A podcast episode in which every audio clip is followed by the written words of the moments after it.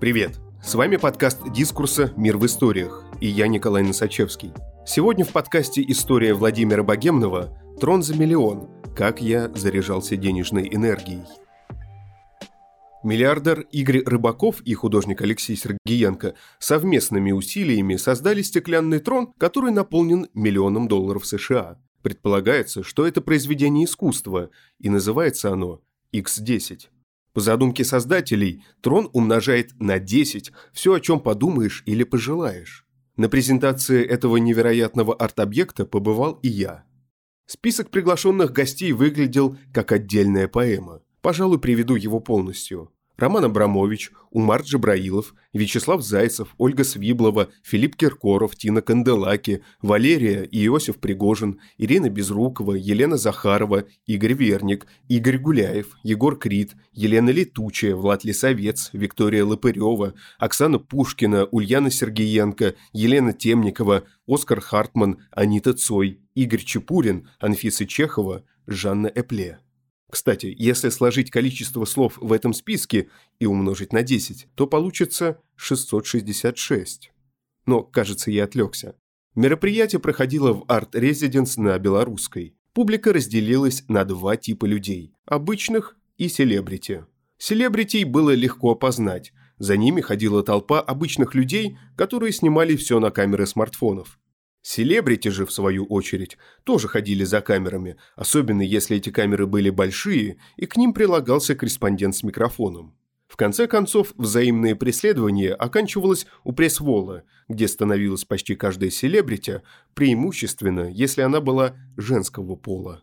Тем самым обычные люди, наконец, могли спокойно утолить свою жажду фотографирования, а селебрити – свою жажду быть сфотографированными. Устроители мероприятия хорошо понимали, как добавить душевности и щедро угощали гостей алкоголем. Признаюсь, и я попал под чары зеленого змея, и в какой-то момент обнаружил себя в компании в меру молодого человека в дорогом костюме. Или, может, мне только показалось, что костюм был дорогой, потому что, честно говоря, я небольшой специалист в костюмах.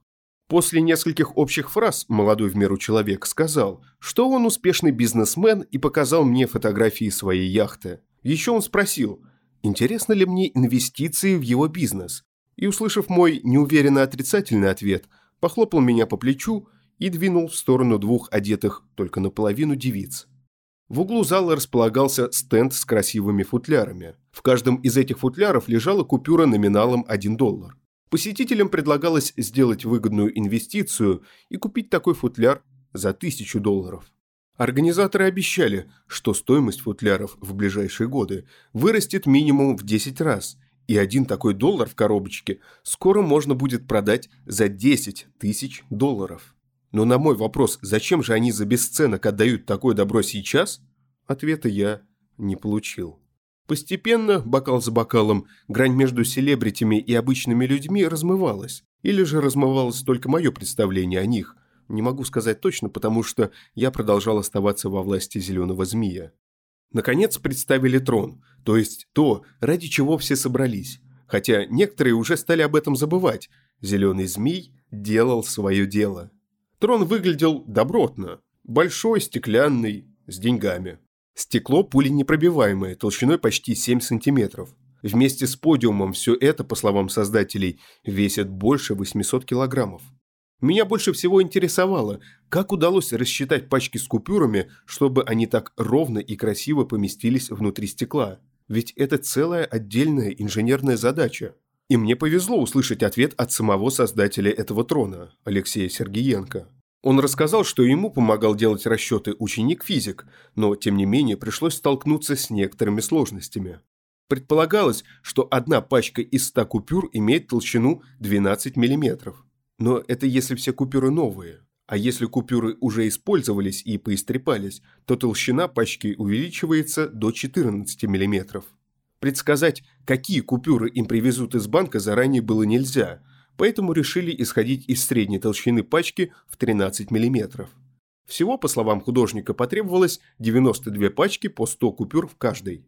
В основном использовались купюры в 1 доллар, но были и пачки с 5, 10, 20, 50 и 100 долларовыми купюрами.